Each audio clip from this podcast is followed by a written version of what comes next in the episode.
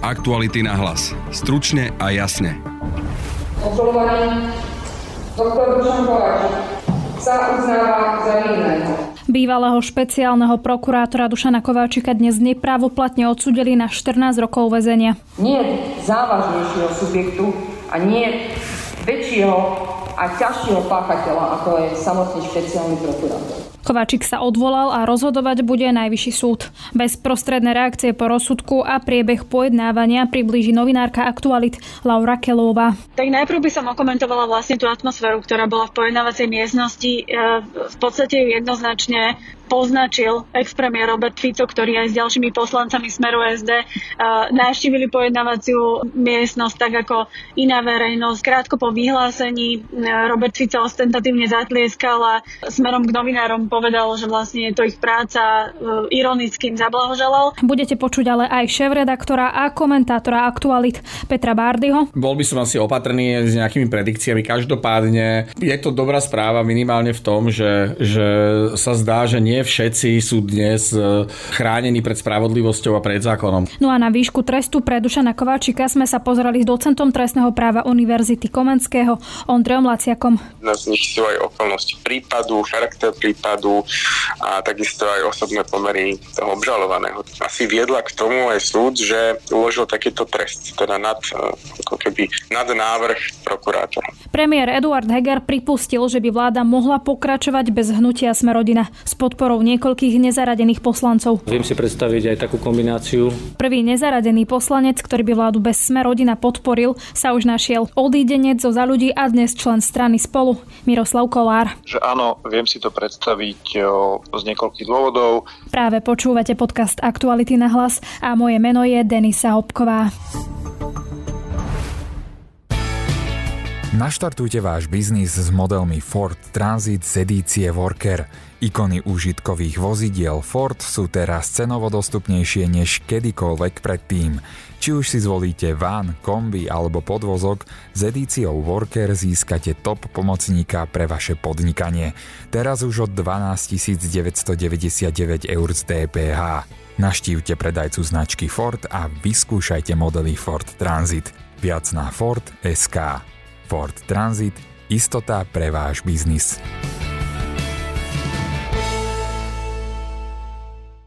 Súd dnes uznal Dušana Kováčika za vinného zo všetkých štyroch skutkov, a to za spoluprácu s mafiánskou skupinou Takáčovci, za prijatie úplatku a aj za dva prípady, kedy mal Kováčik ako špeciálny prokurátor vynášať informácie z vyšetrovacích spisov.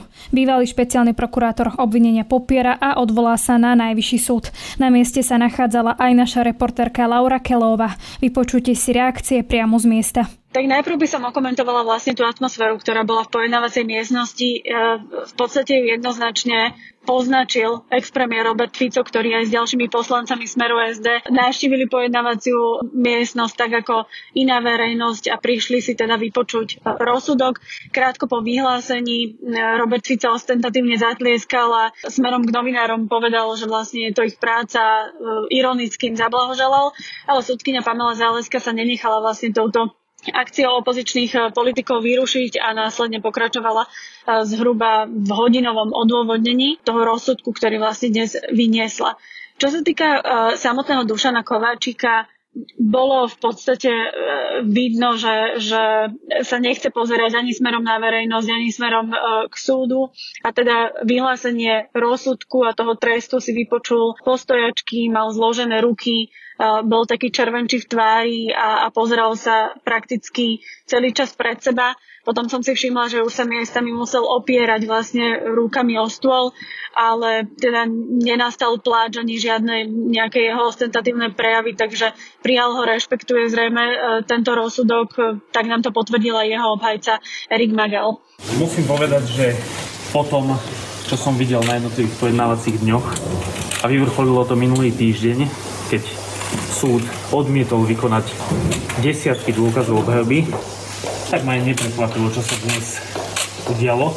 Mám jednoznačne za to, že s tým odôvodnením, eh, ktoré tu dnes odznelo, tak s tým sa nestotožňujeme. Mal som v určitých miestach pocit, že tu dochádza zo strany súdu k akejsi, poviem to tak, dezinterpretácii dôkazov a teda k výkladu dôkazov, s ktorým sa ja nestotožňujem. Je pre mňa celkom prekvapivé, že A pri tom odôvodnení sme v podstate od, počuli niektoré okolnosti, ktoré porušovali zásadu prezumpcie neviny vo vzťahu k osobám, ktoré sú obžalované za členstvo v zločineckej skupine Takáčovcov. A v podstate aj pán Kudlička dodnes nebol za tento trestný čin odsúdený pričom mal som taký dojem z toho rozsudku, teda z toho dôvodnenia, keby sa na ňo prihľadalo ako na vinnú osobu už. Takže má to priamy súvis s tým, že eh, doktorovi Kovačikovi sa kladla za vinu podpora zločineckej skupiny, čo sme už opakovane zdôrazňovali, že eh, nie je možné podporovať nejakú skupinu, ktorej existencia nie je preukázaná do posiela. Ako rozsudok prijal váš klient? Beriem ho na vedomie, podali sme odvolanie, takže nestotožňujeme sa s tým absolútne. Z toho odôvodnenia Pamely Záleskej zaznelo niekoľko, myslím si, že až pamätných vied, najmä v závere, keď kládla Pamela Záleska také rečnícke otázky. Kto v tejto republike je subjektom s väčšími oprávneniami a s väčším poslaním na boj proti korupcii a boj proti organizovanej kriminalite ako samotný vedúci tohto úradu, ako samotný špeciálny prokurátor. To znamená, že zo širokej palety páchateľov, ktorí sa dopúšťajú korupčné trestné činnosti a ktorí sa dopúšťajú aj trestné činnosti nejakou organizovanou formou, napríklad ako členovia zločineckej skupiny, či zo všetkých verejných činiteľov, ktorí zneužívajú svoju pravomoc v tejto súvislosti, dospol som k záveru, že nie iného subjektu, ktorý by bol z hľadiska poslania, ktoré mal plniť a z hľadiska funkcie a úradu, ktorý zastával a na pozícii, ktorého sa toľké roky nachádzal, nie závažnejšieho subjektu a nie väčšieho a ťažšieho páchateľa, ako je samotný špeciálny prokurátor.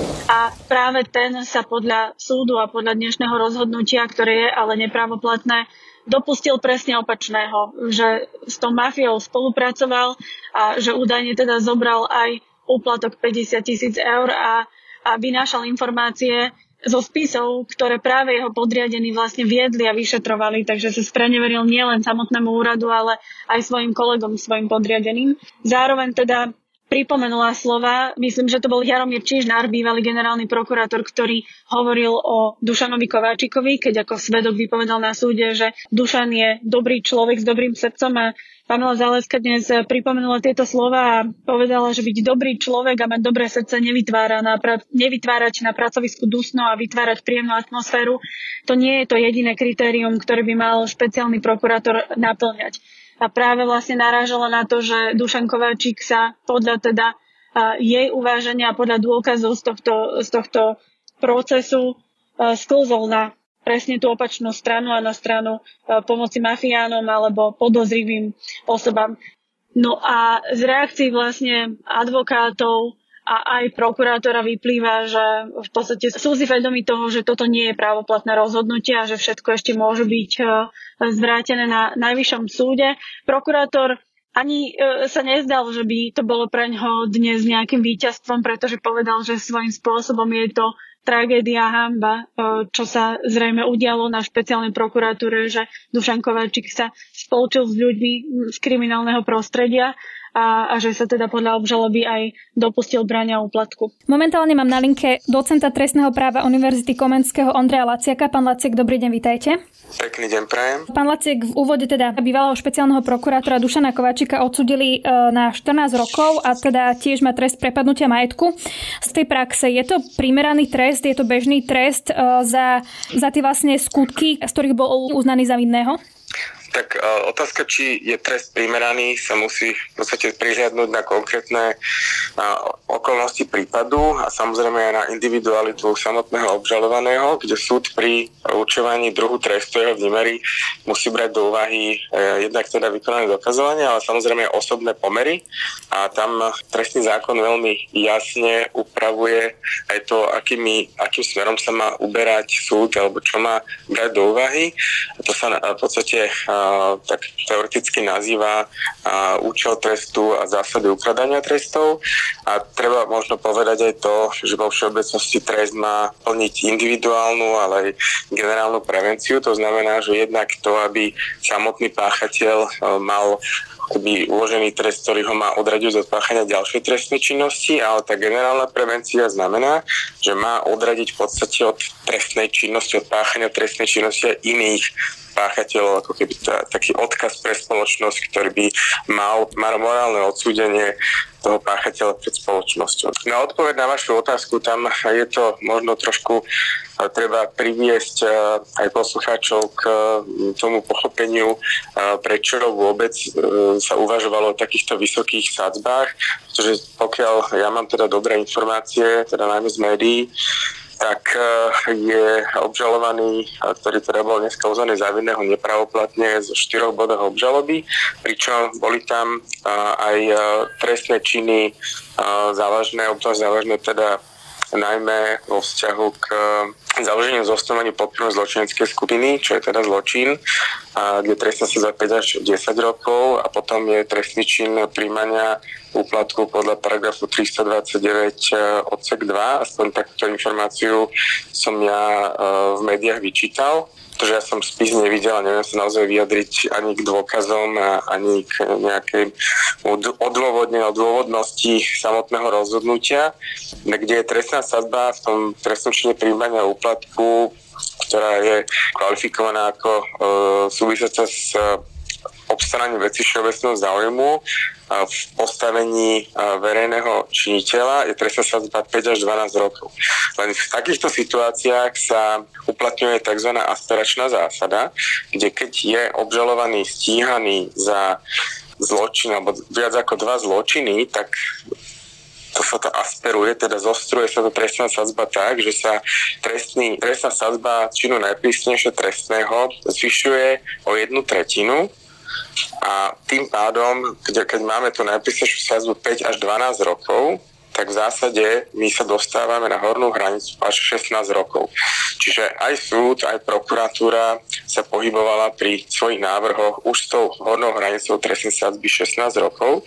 A k tomu dobre rozumiem v praxi tým, že tam mal viacero skutkov, preto sme sa pohybovali pri 16 rokoch tej vyš- najvyššej sadzby. tam ide aj o tú právnu kvalifikáciu, že musia byť uh, viac trestných činov, aspoň jeden musí byť zločinom, čo v tomto prípade teda boli zločiny aj trestný čin príjmania úplatku, aj aj trestný čin založenia zosnovenia zločinskej skupiny. Čiže ktorý, ktorý Takže... z tých činov vlastne Dušanovi Kovačkovi akože by priťažil najviac, že teraz tam vidíme, že dostal 14 rokov?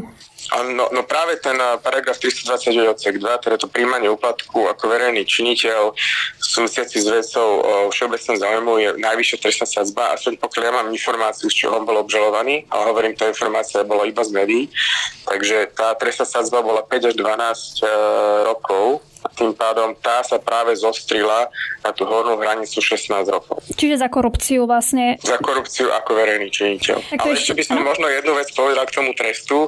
Pokiaľ teda som sa dočítal, tak eh, prokurátor navrhoval trest slobody 13 rokov a súd uložil nakoniec eh, trest slobody 14 rokov. Treba povedať, že je trošičku neštandardné, alebo minimálne nie je to vidieť často v praxi, ale stále je to zákonné, že by súd uložil vyšší, vyšší trest, ako navrhuje prokurátor. To sa stáva naozaj zriedka, ale ešte raz mm, je to zákonné, len je to možno, že nie je úplne bežné. Rozumiem. Vy ste spomínali, že je to neštandardné, aby teda súd dal tú vyššiu sadzbu, ako, ako navrhoval dozorujúci prokurátor, že je to možné, ale ne, nestáva sa to často. A mne teda... je to zákonné, ale nie, nie Hej, to Ako si to vysvetľujete? Prečo sa to tak stalo? To je na, naozaj na rozhodnutí príslušného senátu, prečo sa takto rozhodol. Mňa skôr tak zaujíma, že či napríklad pri tom treste lebo aj sama súdkynia, ona uviedla, že tým, že bol bývalý špeciálny prokurátor, že aj to je ako keby, že rozhodujúce v tej výške trestu, že nakoľko je štandardné, že sa berie do úvahy to pozadie, že akú funkciu vykonával ten človek. Áno.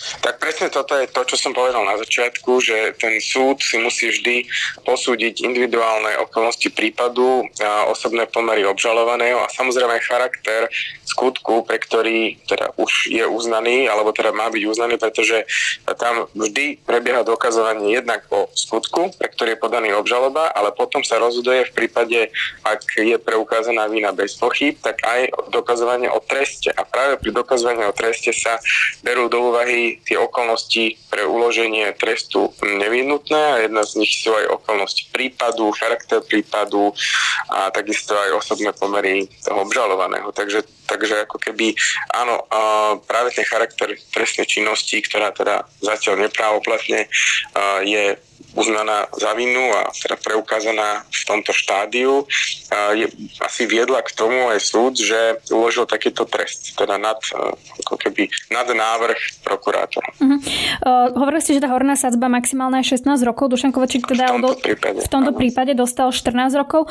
Uh, dá sa z toho vyčítať, že prečo je napríklad 14 rokov, prečo nie 16 rokov? Keď si zoberieme to, že ako som sa dočítal, tak súd uh, vyhodnotil, že existuje jedna polehčujúca okolnosť a to je, že v podstate viedol riadny život, teda nebol pravoplatne odsúdený pred týmto odsúdením uh, obžalovaný, tak samozrejme to, toto si takisto berie do úvahy. A už samotné si myslím, že uloženie v, v podstate pri hornej hranice trestnej sadby je už samo o sebe dosť prísne, ale ak si to súd zdôvodní a najmä teda detailne odôvodní v samotnom písomnom vyhotovení rozsudku, tak to už je potom na vyššej inštancii, lebo predpokladám, že asi tam bolo podané odvolanie alebo bude podané odvolanie, tak potom je to na najvyššom súde, aby vyhodnotil aj to, že či uložený trest je primeraný. V štúdiu má momentálne šéf-redaktora Aktualit Petra Bardyho. Peťo, vítaj. Pekný deň prajem všetkým. Ako vnímaš uh, rozsudok špecializovaného trestného súdu? Treba si počkať pravdepodobne na, na rozhodnutie vyššej inštancie, lebo tento rozsudok nie, nie je právoplatný, pravdepodobne sa ešte odvolajú. Takže bol by som asi opatrný s nejakými predikciami. Každopádne je to dobrá správa minimálne v tom, že, že sa zdá, že nie všetci sú dnes e, chránení pred spravodlivosťou a pred zákonom. Nechcem tu teraz polemizovať o tom, či, či sú tu niektorí politici alebo bývalí politici alebo ľudia blízky politickým stranám, ktorí zastupovali inštitúcie v, v období e, vlád Smeru, či sú stále chránení alebo či boli chránení. Ale tento rozsudok pre Dušana Kovačika je do istej miery signálom, že slovenská justícia prechádza prechádza nejakým ozdravným systémom a že tu nemáme obdobie, keď, keď si mohol ktokoľvek e, myslieť, že, že ho súdca oslobodí napriek tomu, že, že mohol páchať trestnú činnosť. Pre koho je teda v tejto chvíli napríklad nepríjemné to, že Dušan Kováčik, uvidíme, že ako to dopadne na najvyššom súde, ale pre koho je to politicky napríklad nepríjemné? No určite pre Roberta Fica. Aj. Tak Robert Fico od začiatku tvrdí, že ten proces e, s Dušanom Kováčikom je spolitizovaný, že Dušan Kováčik je obeťou akýchsi vyrovnávaní účtov a revanše ja to tak nevnímam, a, ale chápem, že Robert Fico jednoducho nemá inú možnosť ako v celom tom, eh, v tom súboji, eh, ktorý má za cieľ z dnešného pohľadu eh, potrestať ľudí, ktorí boli priamo alebo ktorí boli priamo zapojení do nejakých korupčných štruktúr alebo ktorí porušovali, ktorí porušovali zákon, ktorý, že ich chce potrestať. A Robert Fico jednoducho musí stať na strane tých ľudí, ktorí, ktorí sú dnes na laviciach obžalovaných alebo ktorým hrozia žaloby, pretože sú to ľudia, ktorí boli jemu veľmi blízki a pretože ten proces očistý a, a kriminalizácie ľudí, ktorí by kriminalizovaní mali byť z dôvodu, že pravdepodobne alebo s veľkou pravdepodobnosťou porušovali zákon, tak, e, tak sa dotýka jeho priamo a jeho éry a éry našich ľudí, čiže, čiže pre Roberta Fica a do istej miery pre Petra Pellegriniho, ktorý bol korunným princom Roberta Fica, vôbec nie je dobrou správou, že Dušan Kovačík e, bol odsudený a môže, ale keď si nemyslím, že to bude mať nejaký reputačný dosah na nich, pretože títo dvaja páni sú už, čo sa týka reputácie, veľmi poškodení e, mnohými inými kauzami, čiže už e, odsudenie Dušana Kovačika pre nich nebude pravdepodobne nejaký reputačný problém, ktorý by ich voličov alebo sympatizantov e, zneistil v tom, že majú pokračovať v podpore týchto stran hlas alebo smer. Ale je to, je to naozaj, že, že do istej miery psychologická vec, že, že zrazu súd rozhodol o treste pre človeka, ktorý, ktorý bol do istej miery lokajom Roberta Fica alebo, jeho, alebo toho systému ktorý Robert Fico zastupoval. Aktuality na hlas. Stručne a jasne. Druhou témou dnešného podcastu je dianie v koalícii. A to potom, čo predseda koaličného hnutia Oľano povedal, že ak by strana Smerodina blokovala očistu systému, koalícia môže vládnuť aj bez nich. Pokračuje reportér Peter Hanák. Vládu bez hnutia sme rodina si vie predstaviť aj premiér Eduard Heger. Povedal to na dnešnej tlačovke po prvom zasadnutí Komisie pre obnovu dôvery v právny štát, ktorá začala fungovať pri Bezpečnostnej rade štátu. My reagujeme na, na súčasnú situáciu, ktorá je mimoriadne vážna, veď to sme svedkami všetci. A ja verím tomu, že všetci a že v parlamente sa nájde dostatok ľudí, ktorí si prajú na Slovensku spravodlivosť a ktorí aj tie riešenia v prospech spravodlivosti podporia. V tomto kontexte od včera sa hovorí aj o tom, či koalícia nebude pokračovať bez Borisa Kolára. Vy ako predseda vlády si viete predstaviť vládnuť v parlamente s tým, že by ste mali podporu len dvoch strán a teda podporu nejakých nezaradených poslancov. Spomína sa napríklad pán Kolár, pán Valašek. Či by vám takáto väčšina v parlamente stačila? Ja som od začiatku hovoril, že pre mňa je dôležité stabilná vláda, ale aj vláda, ktorá má výsledky. Na to, aby sme mali výsledky, potrebujeme samozrejme podporu parlamentu a viem si predstaviť aj takú kombináciu, ktorú ste spomenuli, ak to bude viesť k výsledkom v prospech občanov. Čiže aj s podporou nezaradených poslancov. Áno, viem si to predstaviť. Peter Hanák, Aktuality.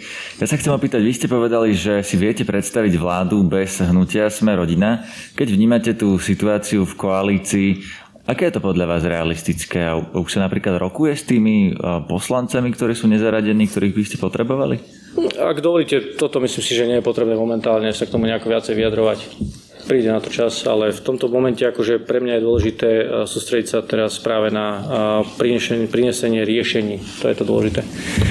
A samozrejme, tak ako som povedal, ja verím tomu, že v parlamente sa nájde väčšina ľudí, ktorí sú za spravodlivosť ktorý keď prinesieme riešenia, ktoré verím, že budú kvalitné riešenia, lebo ich robíme s kvalitnými odborníkmi, takže že určite nájdu podporu v parlamente. Neviem si predstaviť, že by toto nevedelo nájsť podporu uh, väčšiny v parlamente. Neviem si predstaviť ľudí, ktorí by nezahlasovali za riešenia, ktoré majú na pomoc spravodlivosti na Slovensku. To môže len človek, ktorý si to spravodlivosť nepraje. Vy považujete za realistické, že budete musieť ísť do parlamentu s nejakou novou vládou, novou vládnou koalíciou žiadať o vlastne podporu inej vlády, ako je táto? Zatiaľ sa tým nezapodievam, pravdu povediac. E, uvidíme, ako sa vyvinú rokovania. E, ja opäť chcem dať ten dôraz a budem to opakovať. Budem to opakovať. Pre mňa a ja hľadám spojencov o, jednak obnoviť dôvery v právny štát, jednak v moderné a úspešné Slovensko. My tu máme všetky prostriedky na to, aby Slovensko bola jedna moderná úspešná krajina. Čiže ja verím tomu, že každý si jednak uvedomuje ten mandát, ktorý sme dostali a to je silný protikorupčný mandát. Ten silný protikorupčný mandát sme dostali vo voľbách v roku 2020. Takže to je prvá, myslím si, že najvyššia priorita tejto vlády, od ktorej nemôžeme odbočiť nemôžeme odbočiť, lebo by sme sa zapredali voličom. Nezaradení poslanci, ktorí nepatria do opozičného hlasu a nie sú ani odidencami od Mariana Kotlebu, sú napríklad poslanec Martin Čepček, ktorého vylúčili z Oľano, alebo Tomáš Valášek, ktorý vstúpil do progresívneho Slovenska, či Miroslav Kolár, ktorý je aktuálne v strane spolu. Práve jemu som telefonoval s otázkou, či by podporoval vládu ja som sa k tomu už včera prešerom, keďže som dostal túto otázku od novinárov vo chvíli, keď začali mm, vlastne presvedkovať informácie, že o takomto niečom uvažujú, že áno, viem si to predstaviť z niekoľkých dôvodov. Ja som sa od začiatku vymedzoval voči Borisovi Kolárovi, nehlasoval som za ňu ako šéfa parlamentu, bol som za jeho odvolanie kvôli diplomovke, pretože si nemyslím, že Boris Kolár pasoval do toho sveta, sveta ktorý sa chcel vysporiadať s dedictvom Roberta Fica a, a to jeho pôsobenie vo vládnej koalícii je toho dôkazom. Čiže ak by existovala teoretická šanca, ktorá nebude mať trvanie mesiac, dva, ale naozaj že dlhodobejšia, ako vládnuť bez Borisa Kolára a naozaj urobiť aj poriadok v oblasti bezpečnosti a spravodlivosti, tak si viem predstaviť podporu takejto vlády.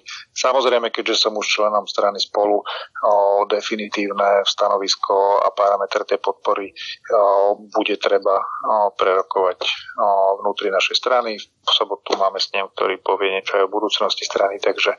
No ja práve to, pán Kolár, to sa chcem opýtať, že to by znamenalo, že strana spolu, ktorá je vlastne mimo parlamentná, alebo teda má jedného poslanca, to ste vy, by sa stala nejakou novou koaličnou stranou, alebo by ste niečo takéto nechceli za tú svoju podporu v parlamente? Mm, v tejto chvíli to sú že absolútne akoby predčasné úvahy. Ja som sa vyjadrila k tomu, že akoby ja osoba poslanca Národnej rady, s tým, že ja osobne si to predstaviť viem. Podporu takéto vlády samozrejme potrebujem poznať akoby parametre a predstavy, aj či sa bavíme o 76, 7, 8 alebo 9 poslancoch. A toto sú úplne predčasné úvahy. Fakt sme sa o tom ešte ani vnútri strany nerozprávali. A z koalície vás niekto už s takouto diskusiou vôbec alebo s tou témou oslovil? O, jemne ako by sondovali nejakí kolegovia v parlamente, ale nejaké oficiálne rokovania o, oni bodaj na úrovni premiéra nie, neboli. Viete prezradiť, kto sondoval alebo z akých stran? No myslím si, že to nie je v tejto chvíli podstatné, ako bolo. Ako bral som to v danej chvíli, som to bral skôr ako také, že podpichovanie až následne, keď som začal si čítať správy, tak som pochopil, že asi tie úvahy uh, existujú. Takže vy to považujete za realistické, že by k niečomu takémuto došlo? Uh, neviem to v tejto chvíli posúdiť. Ja naozaj nemám takú, také kontakty a vzťahy vnútri tej koalícii teraz, aby som vedel, v akom stave je to uvažovanie, ale vnímam to tak, že ak o tom verejne hovorí premiér, ak o tom verejne hovorí Igor Matovič, ak o tom verejne hovorí uh, Richard Sulík, uh, tak sa tým asi vážne zaoberajú. No a poďme si prejsť tie parlamentné počty. Pokiaľ viem, Oľano má momentálne 52 poslancov, SAS má 19, to dohromady dáva 71, čiže ak by ste sa pridali vy, tak to je 73. Stále to nestačí na väčšinu. Vidíte tam vy nejaké iné počty, ako ich práve počítam ja? Mm, nezabudli ste na zvyšky za ľudí Veroniky Remišovej? Tých som, áno, za ľudí plus 2 teda, takže máme ja 75. Myslím, ja, si myslím, že, ja si myslím, že oni majú 75 dnes bez Borisa Kolára a je to potom naozaj o debate, že či sa vieme pozbierať, že v takom počte, aby to naozaj nebolo na jednom hlase. Takže vy by ste do toho išli len ak by to bolo čo, 77 aspoň? Mm, opakujem, v tejto chvíli sú to naozaj že predčasné úvahy, pokiaľ tam bude reálna šanca, že to vydrží nejaký čas dlhší, ako sú len že horizonty pár mesiacov, potom to nemá zmysel. Potom sa naozaj bavíme o predčasných voľbách a v podstate najmenší zmysel mi dáva pokračovanie vlády s Borisom Kolárom. Buď zmysluplná vláda, aj keď s tesnou väčšinou bez Borisa Kolára alebo predčasné voľby. Takže by vám museli predložiť, e, kto by vám musel predložiť tú zmysluplnú alternatívu, aby ste do toho išli? No, predpokladám, že ak sa budú chcieť baviť o tomto type spolupráce, je to vláda premiéra Hegera, čiže predpokladám, že sa bude chcieť rozprávať premiér Heger o, o predstavách o, a podmienkach, za akých si to o, vedia predstaviť. Ja za seba môžem garantovať, že ak o, tie podmienky budú, tak to budú podmienky v legislatívnej rovine, určite nie v personálnej. Čo to znamená? No, že ma bude zaujímať, e, čo vieme v takto pokračujúcej vláde e, presadiť. Takže e, čítam to správne, že nebudete žiadať pre seba nejaké kreslo alebo pre niekoho konkrétneho Určite ďalšieho. Určite nie. Poslanec Tomáš Valášek oznámi svoj postoj zajtra do poludnia na tlačovej konferencii Progresívneho Slovenska. No a to je z dnešného podcastu všetko. Viac našich podcastov nájdete na webe Aktuality.sk a v podcastových aplikáciách. Na dnešnom podcaste spolupracovali Adam Oleš, Matej Ohrablo, Laura Kelová a Peter Hanák. Pekný zvyšok dňa želá Denisa Hopková. Aktuality na hlas. Stručne a jasne.